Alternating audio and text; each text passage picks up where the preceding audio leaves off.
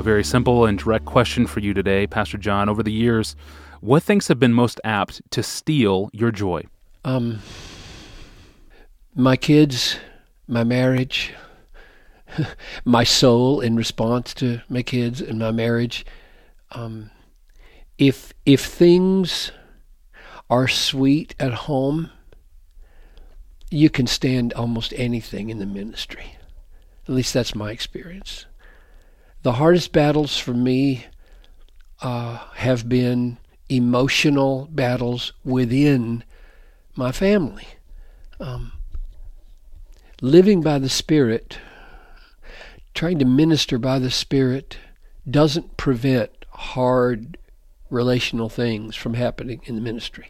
It just gets you through them and gets you through them with hope and in the end with joy in the sustaining grace of God. Now, here's some implications of that answer. I mean, it's pretty that's pretty weighty to say the biggest uh, joy stealers in the ministry are not deacons, they're not elders, they're not counseling issues, they're not people who leave the church, they're not, you know, notes you get in the mail from a disgruntled parishioner. That, that's just, those problems are just nowhere near as emotionally depleting as conflict in the marriage or a, a kids that are disappointing you or you're disappointing them or there's conflict. So here, here's some implications. Number one, investment in a happy, Christ honoring marriage is not separate from ministry. For me, it was part of the power of ministry. And I don't just mean that um, my ministry is legitimated uh, because elders are supposed to have, you know, well behaved homes. That's not that's not what I mean.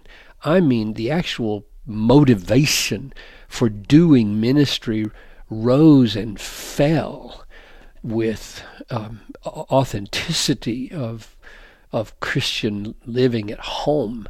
And so it, it wasn't merely, oh, do I qualify, like some external rule that I had to meet. It's rather, can I survive? You know, uh, is the burden that I feel at home uh, depleting so much energy I won't have anything for Sunday morning. So to invest in the family was to invest in my survival, not just my qualification. Number two, um, investing in, in the joy and welfare of the children, not just the marriage, but in the children, was not separate from ministry because it was part of the, of the power. A sense of authenticity rose and fell with them as well.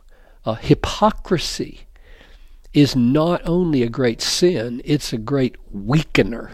If, if you feel like you're inauthentic with your kids, like you're one thing in the pulpit and your kids see you as another thing, it's going to be very hard to keep going.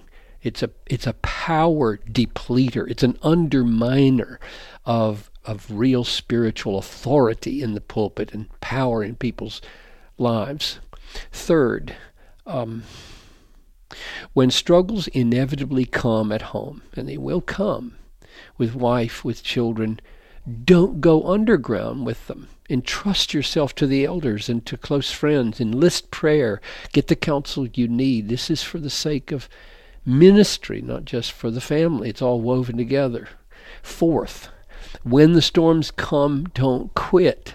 Satan wants you to quit. He he he wants he's as active as anybody in this thing and he wants you out of the ministry or at least out of fruitfulness. He wants you paralyzed with discouragement. Tell him to go to hell, which is where he belongs, and then bank on the promises of God that he who is greater he who is in you is greater than he who's in the world. That that promise has been very precious over the years as I've gotten in Satan's face about his temptations. Fifth, when storms come, and they will, don't manipulate your kids or your wife. Um, to tell them, now, if you don't behave, you're going to disqualify me for ministry. That's just an absolutely wrong thing to say because that kind of obedience isn't obedience, right? You don't want kids or your wife thinking about your ministry that way, that you shouldn't ever jerk them around like that or, or use your role as a kind of lever to try to get their hearts to be right with God. That's just counterproductive. It's not going to, to work. There are reasons to obey as children and reasons to walk in joyful holiness, and that's not one of them. There ought to be other reasons. If, a kid is just containing his worldliness to keep daddy's job, that kid's going to explode someday and do more damage than if he'd been honest. And so dads shouldn't encourage that kind of hypocrisy in their kids.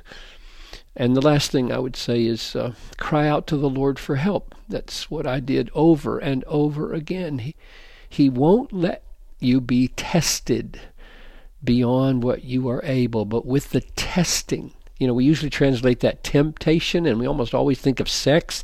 The word peirasmos means testing as well as temptation. He will not let you be tested beyond what you're able, but with the testing in the family, will make a way of escape so that you will be able to bear it.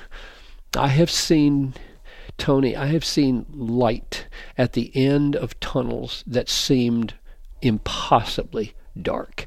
So that's that's God's answer to that promise in 1 Corinthians 10:13. He he will make an opening at the end of this tunnel. Trust me. Hold on. Don't doubt me in the dark. I am a God of light and I will be with you. Hmm. Thank you, Pastor John. And thank you for listening to this podcast. Please email your questions to us at AskPastorJohn at desiringgod.org and visit us online at desiringgod.org to find thousands of books, articles, sermons, and other resources from John Piper, all free of charge. I'm your host, Tony Reinke. Thanks for listening.